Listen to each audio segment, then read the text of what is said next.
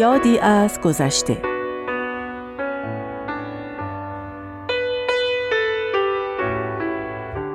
متفاوت های دوست داشتنی.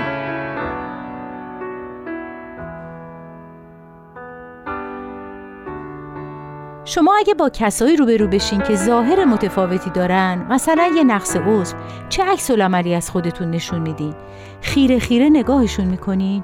روتون رو بر میگردونین یا مدتی بهشون نگاه می‌کنین و بعد آهی می‌کشین و میگین خدایا شکرت.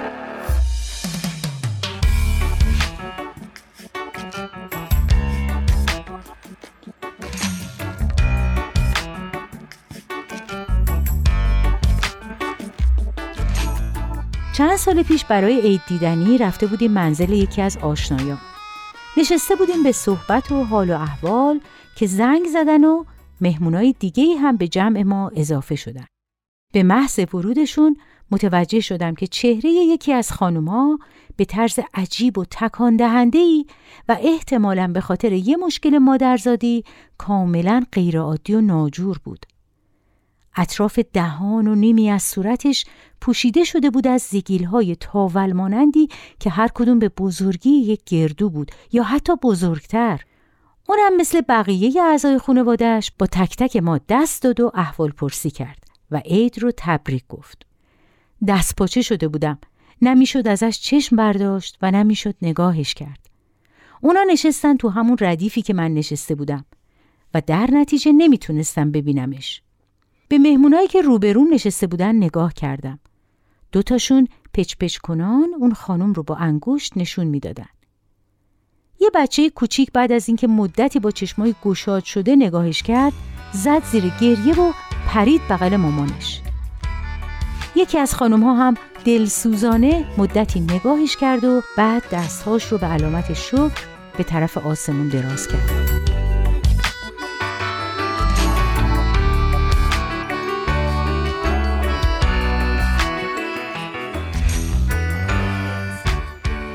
یه لحظه خوشحال شدم که روبروش ننشستم.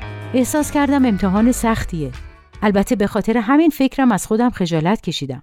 اون زن جوونی بود. تقریبا همسن و سال خودم. با خودم فکر کردم حتما زندگی سختی داره. چطور می‌تونه نگاه مردم رو تو کوچه و خیابون طاقت بیاره؟ چرا اقلا ماسک نمی‌زنه؟ حتما مجبور دائم سرشو بندازه پایین. وای الان چه حالی داره؟ اون دو نفر روبرو دست از مسخره بازی بر نمیدارن. همینطور دارن زیر زیرکی نگاش می‌کنن و میخندن. خدا کنه سرش پایین باشه و این رفتارا رو نبینه. تو همین افکار بودم که یه مرتبه صدایی رو شنیدم که با لحنی محکم و متین شروع به صحبت کرد. برگشتم و دیدم همین خانوم داره صحبت می‌کنه. چه اعتماد به نفس عجیبی داشت. برخلاف تصور من به جای اینکه سرشو بندازه پایین و ساکت باشه تا کمتر جلب توجه کنه صحبت رو به دست گرفته بود و چه به جا هم اظهار نظر می کرد. معلوم شد تمام مدتی که من نگران شرایط اون بودم و از صحبتهایی که تو جمع می شد قافل بودم اون با دقت مطالب رو دنبال می کرد و بعد هم به جا و به موقع اظهار نظر کرد. مشخص بود که اهل مطالعه است و نسبت به مسائل اجتماعی هم بسیار آگاه. کم کم مطالبی که می‌گفت توجهم رو جلب کرد و بعد متوجه شدم که مدتی دارم بهش نگاه می‌کنم بدون اینکه زشتی صورتش آزارم بده. در واقع کم کم قیافش برام عادی و طبیعی شده بود و حالا افکار و شخصیتش بود که منو تحت تأثیر خودش قرار داده.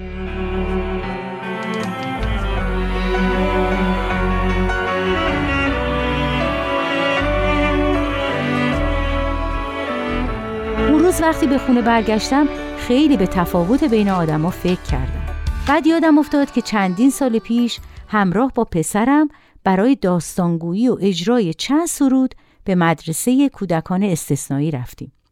اون روز اونجا من خیلی ها رو دیدم که ظاهری بسیار عجیبتر از اون خانم داشتن.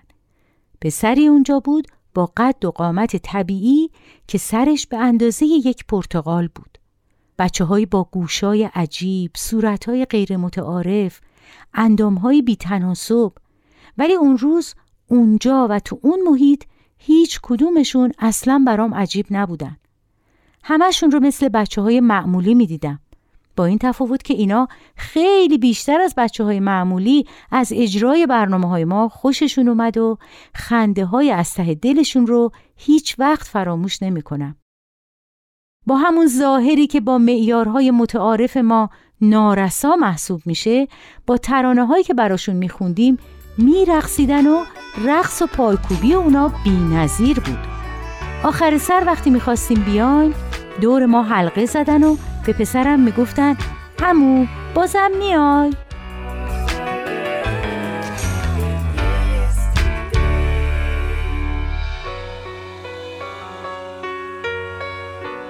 حالا که به اون روز فکر می‌کنم می‌بینم با دیدن و شناختن آدمایی که فکر می‌کنیم با ما متفاوتن چقدر می‌تونیم فاصله ها رو کمتر کنیم. با خودم فکر کردم که چقدر آسون میشه به آدمای متفاوت هم دل بست دوستشون داشت و تحسینشون کرد. ولی ما آدمای این کره خاکی کار به این آسونی رو سخت گرفتیم. خیلی هم سخت.